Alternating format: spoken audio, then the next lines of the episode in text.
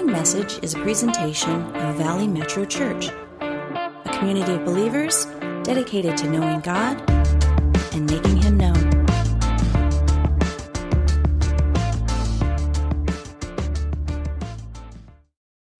If you guys would open your, your Bibles to Matthew chapter 6.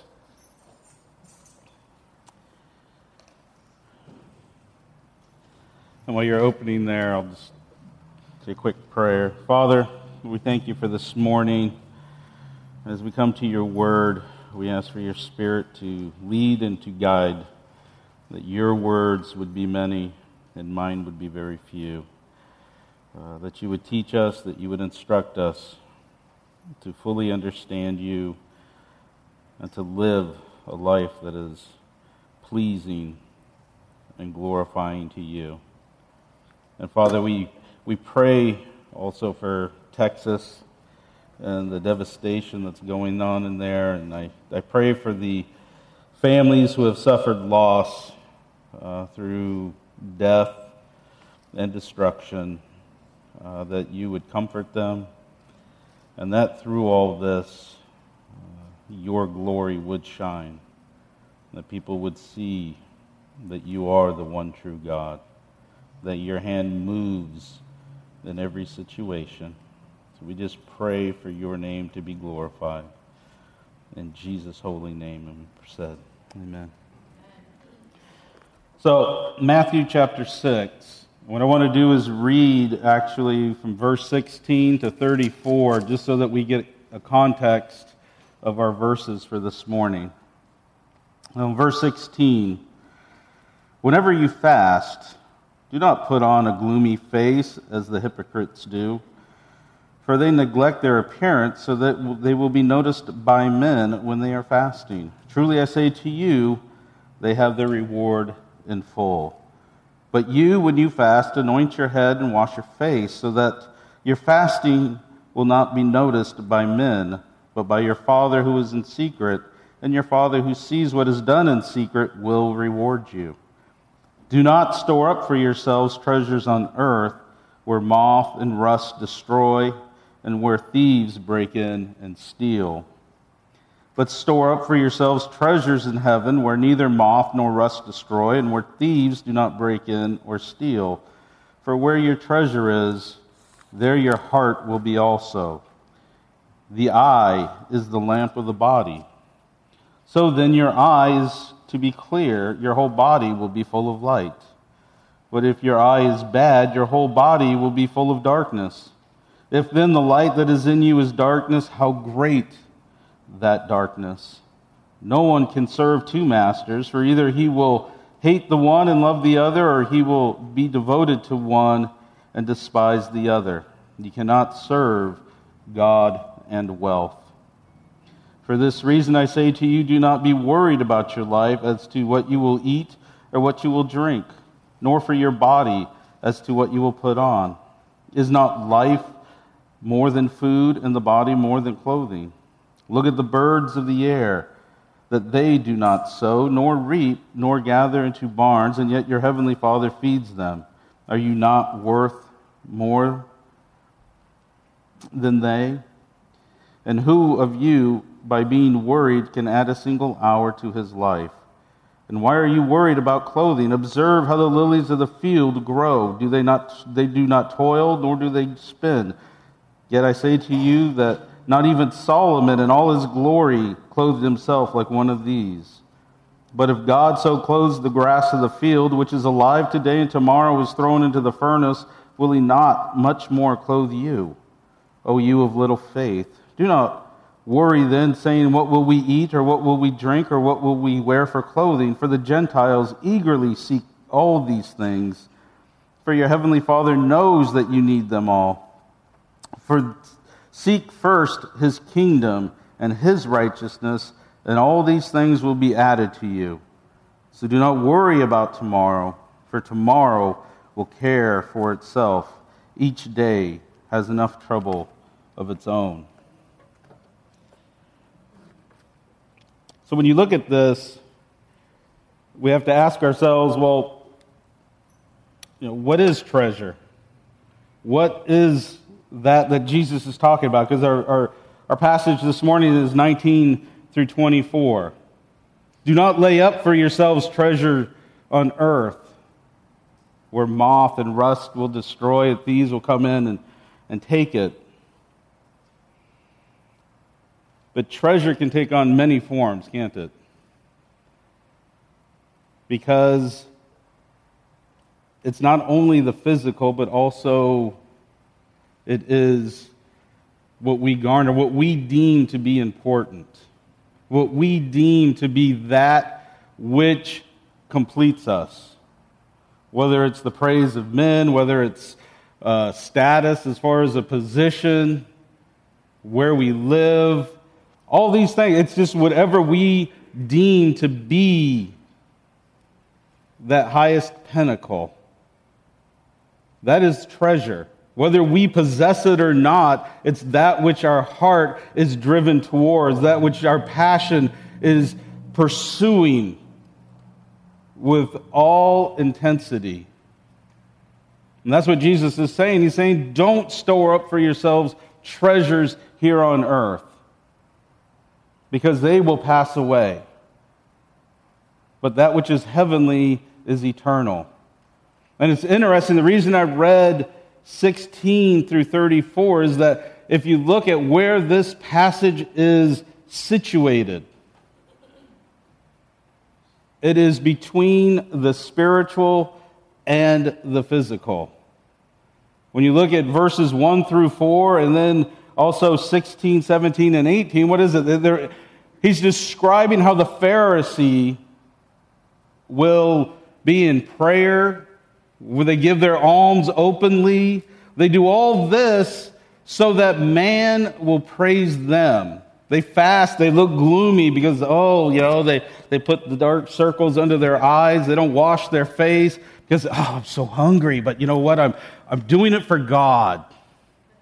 I, oh, God, you know, get that falafel away from me. And it's all for, for but, but it's for show. He says, you know what? They've received their reward in full. There is no heavenly reward if you're doing it for yourself. John in chapter 12, he says even that the Pharisees, they wanted, they desired the praise of men rather than the praises of God. These are men that were supposed to be holy, but rather than wanting God's praise for their life, they'd rather they wanted men. That's why they were jealous of Jesus and they looked to kill him. Because people started to hear his words and they understood who God was and they wanted to follow Jesus. It's like, whoa, wait a second, we don't have control over the people anymore. We've got to do something about this. For them, that's what their treasure was. So Jesus is saying, let's not do this. You know, and, and, Jesus is putting it here in this place, and he's kind of showing that it's like, you know what? Where your heart is, that's where your treasure is.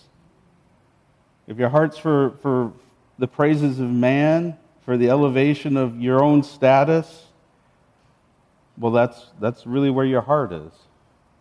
If your treasure is going to be after the physical things, a nice house, not, not that any of it's wrong, but if that's where your heart is, if that's what your goal is, then that's where your heart is. And he just kind of sandwiches this passage right in between these two areas. And it's interesting because as I was reading this, it's one of these, these, these points of how we conduct ourselves in this world as Christians. And it's something that has been a struggle since the beginning of creation. It's not something that's new to this time area or, or for us. Because when you look at the creation of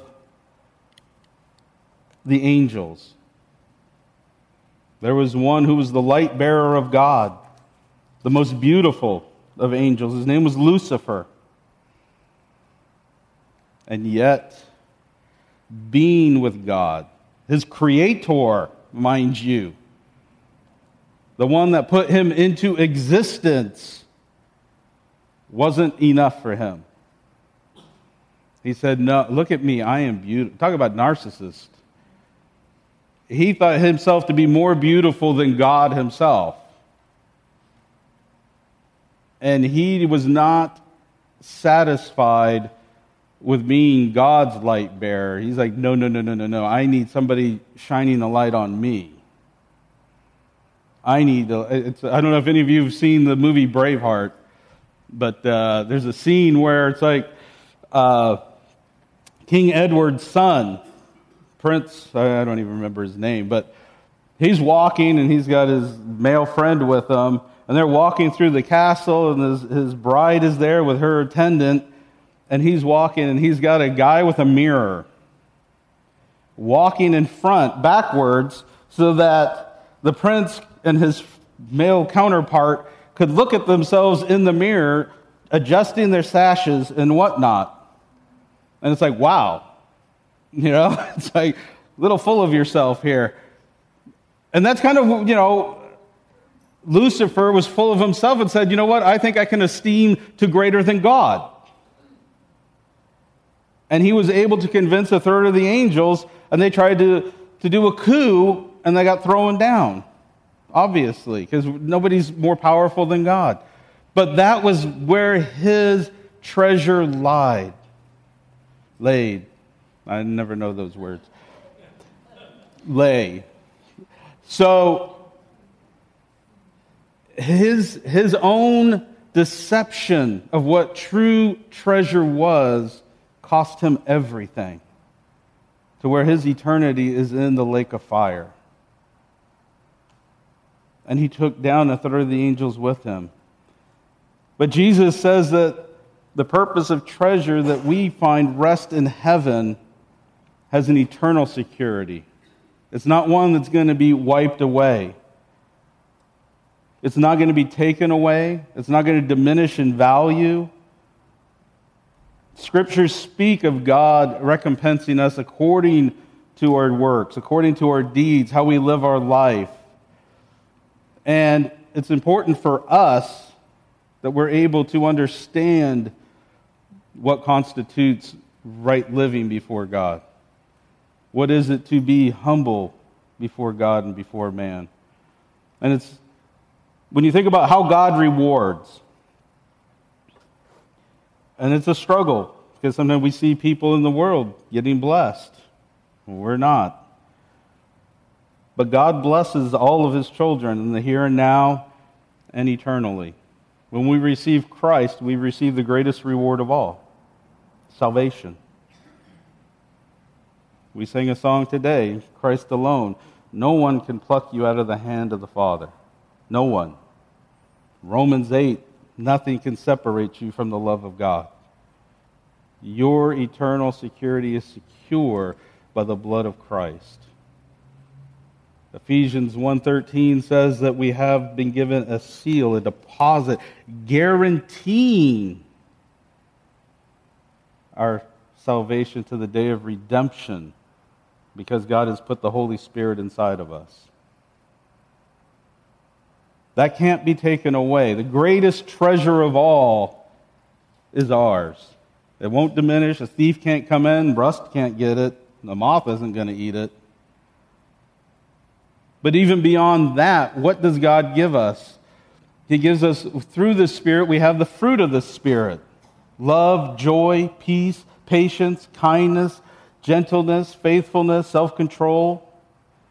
We have all this given to us by the Holy Spirit that we can rest in.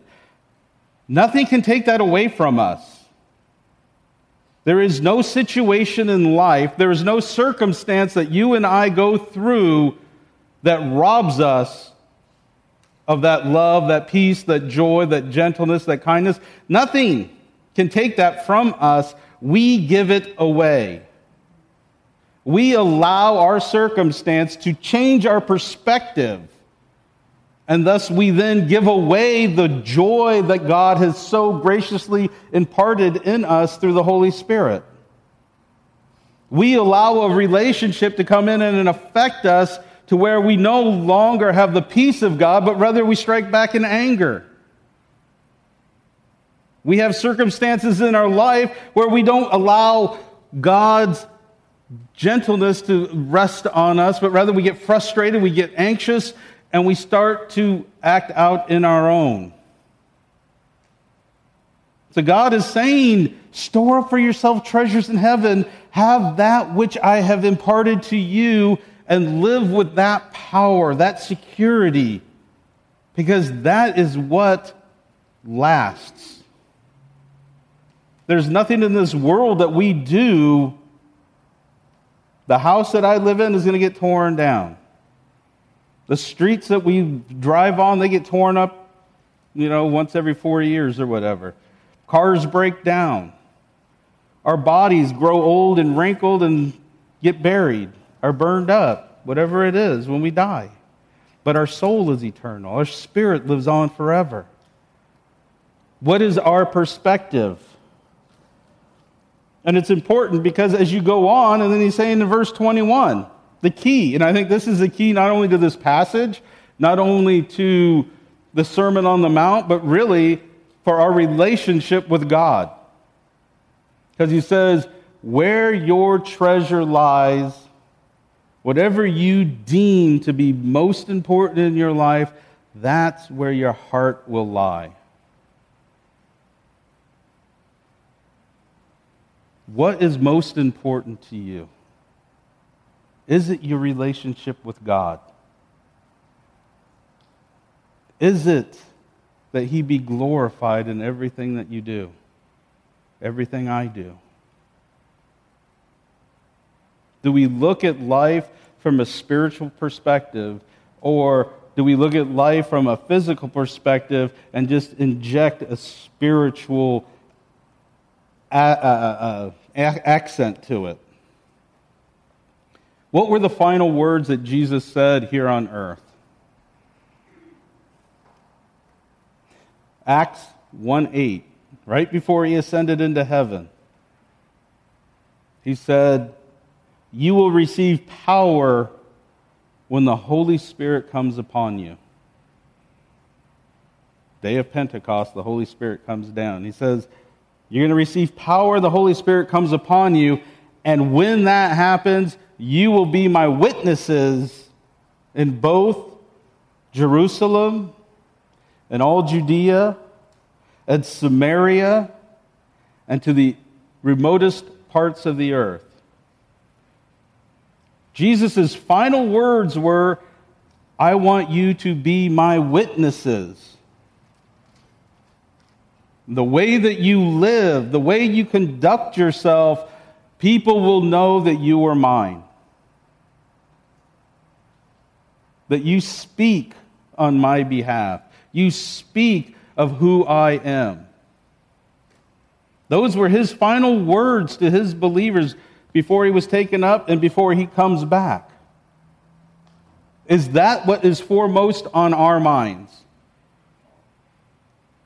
When we wake up in the morning, are we conscious of being a witness for God? Because that was his call for us to be his witness. Is that what we are looking to do? That whether we're in Reseda, whether we're in Woodland Hills, whether we're in West Hills, whether we're in Sherman Oaks, West LA, Santa Monica, you know, another state, whether we're in another country, are we having the paramount decision to say, I live to be a witness for Christ? That in all I say and all that I do is to the glory of God. That no matter where we are, the grocery store, the bank, sitting in traffic, are we a witness to God?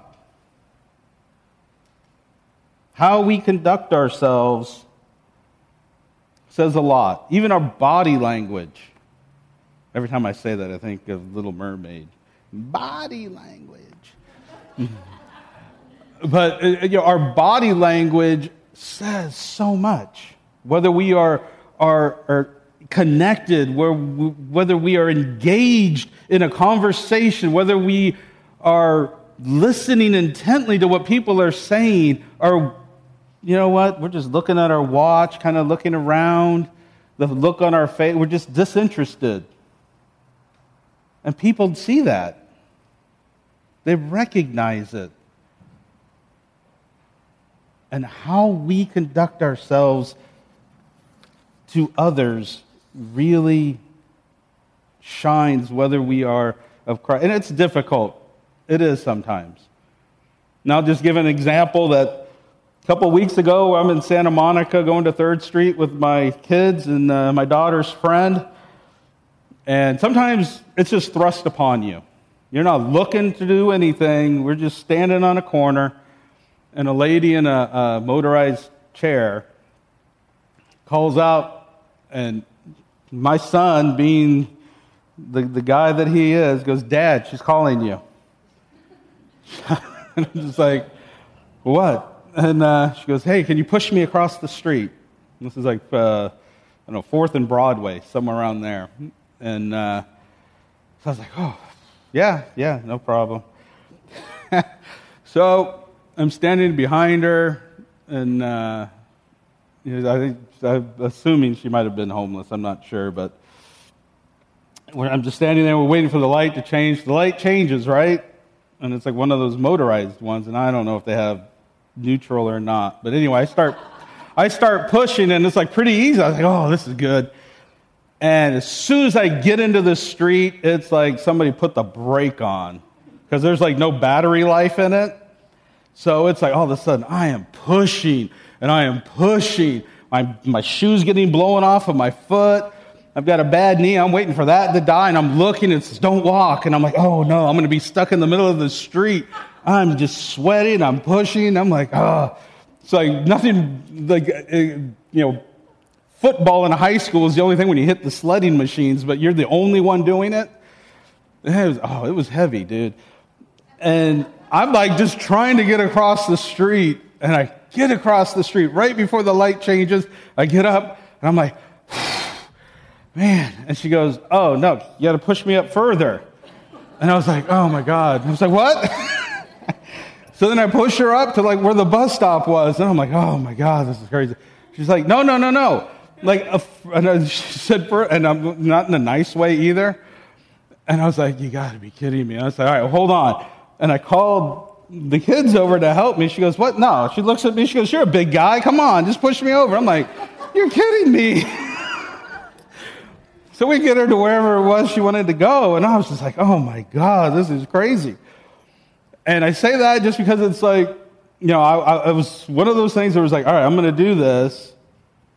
And it was just like, just nice, just being nice about it. And I was like, I could have easily just said, oh, well, lady, this is enough. you know, especially when they're not nice back, you tend to want to just like pull back. But that's not what Christ says. He says if one person says for you to go two miles, you go two miles. No matter how heavy and, and, and the brakes are on or whatever it is. And it's like, I got my workout in. You, just, you know, how you look at it. But it's how we, we respond to those opportunities. And that is, is so important because he says where your heart is, if it's for service, if it's for the kingdom, then when those situations arise, you're not going to run from them, but you will embrace them. You will take them. Jesus says, you know, where your heart is, you know, where, what you treasure, that's where your heart's going to be. That's where the, the seat of your emotions is going to be. But he says in those last two verses, 22, 23, 24, he starts speaking of how we get our hearts to be in line with a godly treasure, with a heavenly treasure, is that we are single minded. He says, if your eye is good, meaning it's single, meaning that it, it is set forth on doing God's work, how we live, how we make our decisions. You know, uh, St. Augustine said this concerning the, the, the eye, the single eye, and he says, All our works are pure and well pleasing in the sight of God when they are done with a single intent, i.e., a heavenly intent, having in the end love in view. That we would love people. Paul says, you know, for service to him, he goes, you know, singleness is of great value because then you are not tied to worldly things. But it's to have that premise that it's like, you know what? All that I do, all that I am is God's. And my prayer is that God would use me wherever I am, in whatever, any situation that I am.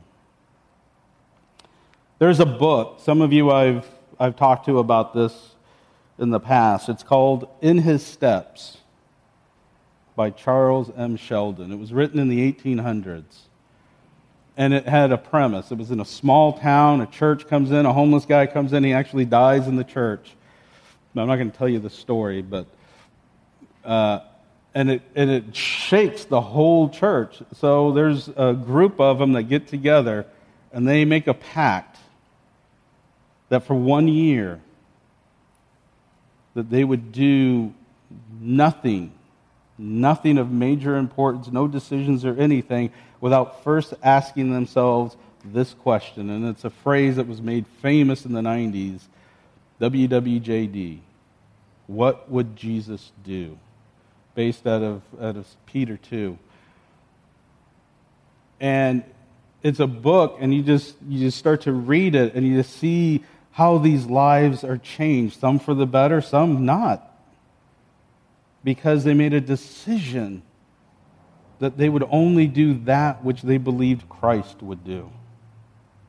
And I would highly recommend it. It's an easy read, it's a great story, and it's, it's In His Steps by Charles Sheldon. I encourage you to get it, and it's, it's a book I love reading over again because it's a reminder of how important it is to have a Christ focused life that in the smallest details of life, he's either honored or he's not. What are we doing in our life?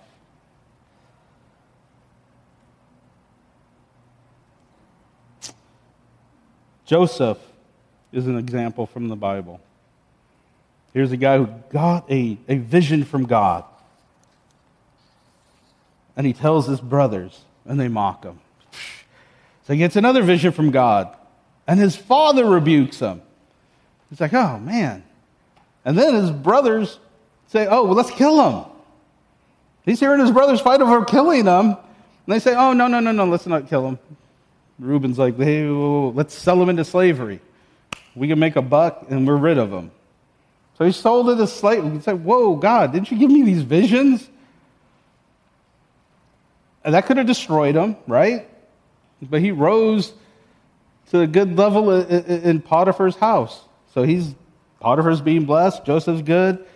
Wife comes in and he's standing firm in his faith of God, his, his employer's trust and purity. And what happens? He gets thrown into jail. Jeez, what in the world, man? I do all this right stuff and everything keeps falling backwards. And the one thing is, you know, we don't, he may have struggled in trying to understand what God was doing. The Bible doesn't give a full picture. But what is clear is that his faith in God never wavered. He trusted God no matter what happened in his life. His treasure in life was to glorify God. And no matter what, he glorified God. He glorified God while he was at Potiphar's house in prison, he glorified God, was raised up in prison by the jailer, and then finally he's raised up to second in command in Egypt. And he said clearly, What you, my brothers, meant for evil, God meant for good. Because I had my eyes focused on the living God. We can't be looking at both. God blesses. Some of us have lived nicer than others. And that has no bearing on saying God loves them more than me. How it works out, I don't know. God does what he does. Praise him. Right? And what we do is enjoy, be content in where we are and being used by God because you know what? This is but a vapor of time. We are going on to live in eternity. And what we do here ought to live eternally. But if we get sucked up into this point of where we're running after the Joneses and trying to figure out how we can have a better thing just simply for our own satisfaction, rather than letting God open doors and blessing us, Jesus clearly says that we become unproductive, we become unfruitful. He says, if you are more worried about the things of this world, you're like the, the seed that grows up in the thorns and they get choked off and they are unable to produce fruit. God wants us producing fruit. God wants us to be a people growing for Him. And in the last couple of minutes here, I want to kind of just give you a few things that are reminders of, of, of action steps that kind of help us to maintain a single eye, a focus on God. The first one is to read the scriptures, reading the Word of God. Do we spend time in the scriptures? I'm talking about reading the Word of God so that we are, are being bathed in the truth of Scripture. Read the Bible through in a year. That's great. But also, you know what? You have a lifetime. And I don't think there's going to be St. Peter at the gate giving you a pop quiz on Leviticus. Or to cite certain chapter and verse and give me a commentary on it. But rather, well, how did you, you know, what did you do with the knowledge you had?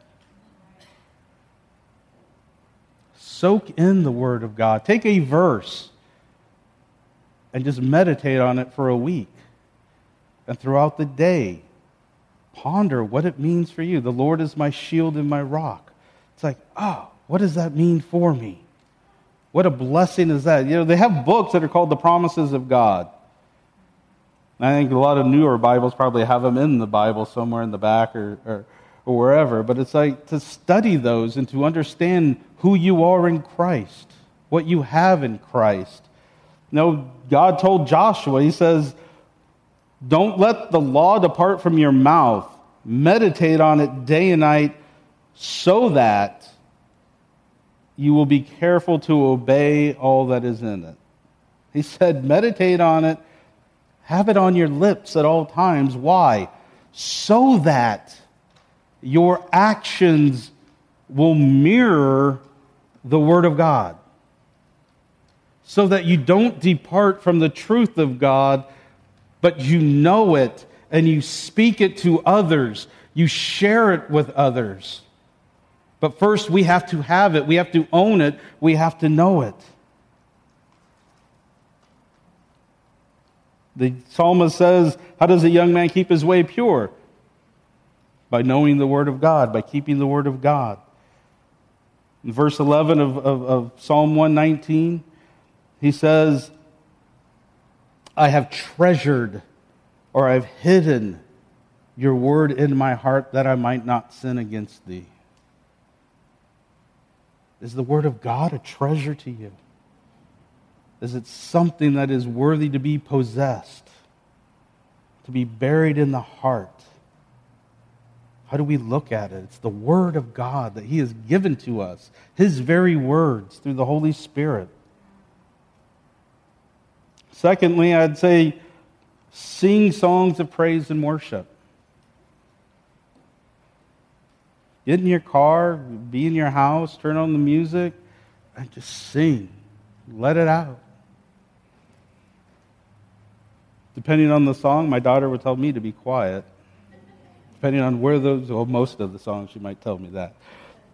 But it's interesting because years ago, when I was younger, and cassettes were the thing, I had a cassette of the Campus Crusade for Christ music, and they had the song "How Great Thou Art" with the band. Oh my God, I loved it. I was just in my car, and I because it's you know how great Thou art. I'm not going to sing because my daughter will get mad.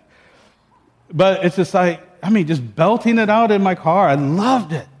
And even now, it's like that, and then uh, MercyMe's, I can only imagine. Those two songs just pop in, and I'll just be wherever, and I'll just start singing them.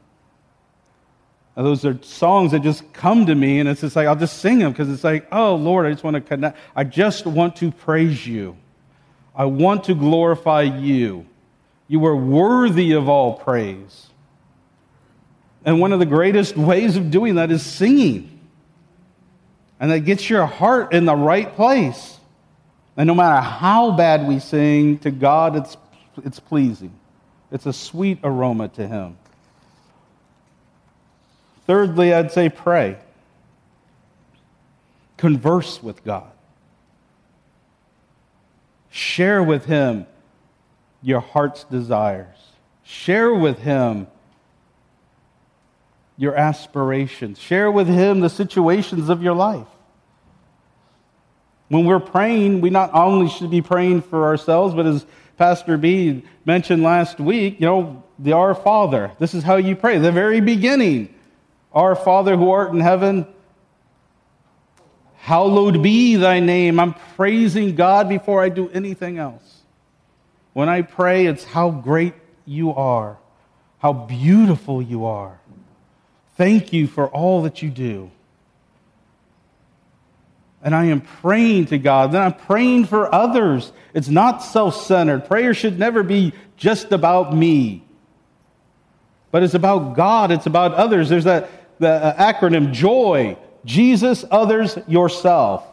Last is yourself. The bottom rung is our who we are. God, others, ourselves goo.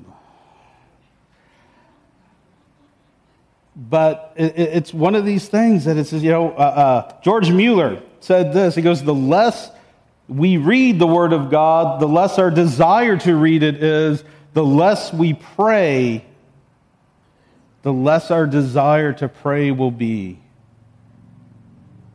It's something we have to engage ourselves in. Fourthly, I would say, be still and know He is God. Prayer, conversing is one thing, and then to say, God, I will sit here and I will wait for you to answer. Because I want your instruction. I want what you have for me. I don't want to spout out on my own and see if you will bless it. No, I want to know what you are leading me into. Hearing from God. And so I don't know how to hear from God. It's like it comes as we read the scriptures and we allow ourselves to, to be motivated to sit before God because it's, oh my gosh, it's what a wonderful thing. And so often you will hear the Holy Spirit say something to you and I'll do this many times, and I'll be like, hmm. And I'll do something, and I'm like, oh, man, that was, that was God. And it's like, now I know. Next time I'm going to heed to that. Sometimes it works, sometimes it doesn't. Because I'll go back and be like the Israelites, just going around and around and keep telling myself I'll do it next time. Because it's so subtle sometimes that the Holy Spirit speaks. We have to be in tune with what he's doing. You know, it was like Christy this morning. She, I drive and walk around LA all the time, and I see people and, and just hurting physically and homeless people, but it's just, and the compassion is just like, oh man. And it's like, I'd love to have the gift of miracles and just heal everybody. I mean, it's like, oh, it's like glory to God on that. And the heart's there, but the gift isn't. And it's like, oh, it'd be so easy. I just love, and trying to find the balance between my wanting and God's prompting. Two different things. Because sometimes I'll be looking and it's just like, oh, God, do you want me to go lay hands on them and pray for a healing? Do you want me to pray, just lay hands and pray? Or should I just pray as I'm driving by? Sometimes it's difficult, isn't it? To, to, to, to, to get that variation of what we're doing. And I would suggest that sometimes you just need to step out and do, because that's how we learn the promptings of the Holy Spirit. Don't be afraid that, oh my God, I thought I heard God and it didn't work out, so therefore it's obviously, I don't know. It's like, you know what? That's how we learn. The best hitting coaches are the worst hitters in baseball because they understand what it takes to hit the ball. The guys who are gifted at hitting, they're just like, get in there and hit the ball, man. Just like this boom, boom, boom. It's like, I can't do that. It takes practice, it takes an understanding, it takes failure, and then to learn from the failure to move forward. Lastly, I would say and this is, ties into that, is being obedient. When you hear the prompting of God, when you hear the prompting of the Holy Spirit, be obedient. He has called us into service. He has called us to serve one another in the body of Christ. This is a family. We serve one another through ministry, through hospitality, through you know home meals when somebody has a baby, Somebody has a death in the family. We're there to comfort. We're doing all these things as a family because we build one another, one another up in Christ to the glory of God. But we're be obedient, even if it means us giving up our own personal time. What's more important, a football game or the glory of God? What's more important than serving the living God? We have to decide for ourselves how we want to live, where our treasure lies. Like I said, there's nothing wrong with, with wealth, with nice things. For in Timothy, Paul says, Timothy, you have those who are wealthy, teach them how to use that which is their wealth to the glory of God. For you, he's blessed them with this wealth for a purpose, for the betterment of the church, to the glory of God. And we don't have wealth, we have time. We have energy. We can help somebody move. We can go sit down and have a cup of coffee we can do lots of things to help others in need that don't cost anything but time and energy, which God gives us both. He is the purveyor of time and energy. But where does our treasure lie? The worship team can come up.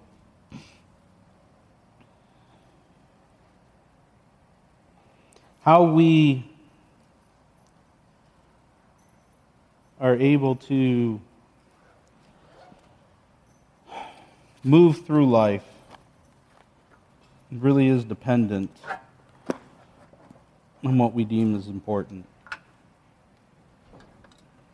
And I'll tell you, I've got kids, and sometimes it, it pains me because it's like if I can't afford things that they want, it's like, oh, and I almost, it, there's that pull of saying, oh, you know, I got to go do something to, and it's like, you know what? There are lessons to be learned in everything. And I want my kids to see in me a desire for God. That living righteously before God and man is of the highest priority. I don't care if I'm in a cardboard box in a gutter. that God would be glorified in that. That God is my portion. He is my all in all. I find peace in my God. I find peace in who He is. And I just want to encourage you guys today to take that, to ponder life and all that it consists of relationships, jobs, school. How do we represent Christ? For you are to be my witness wherever you are, Jesus says. Let's pray. Father, we thank you, we praise you. Be our all in all. Be the desire of our heart. Be our treasure. May we treasure you, hide you in our heart, keep you close to us, that we might live for you.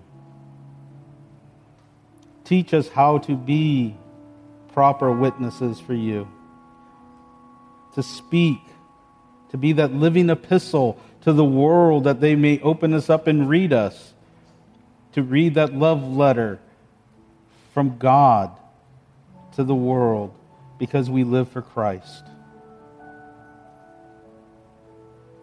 We thank you, Lord. We praise you this morning. We want to glorify you. We want to praise you. And this morning, the prayer team is going to be up here, and while the worship team is playing, I just want to encourage you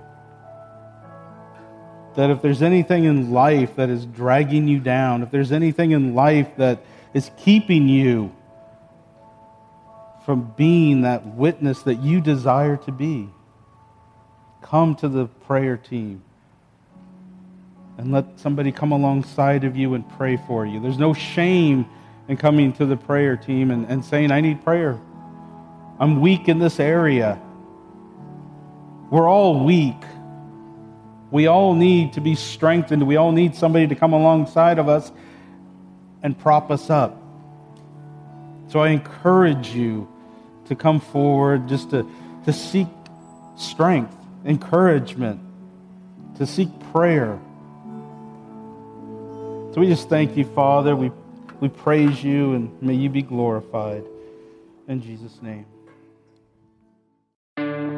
This has been a presentation of Valley Metro Church. To hear more messages or to support future podcasts, please visit us at valleymetrochurch.com.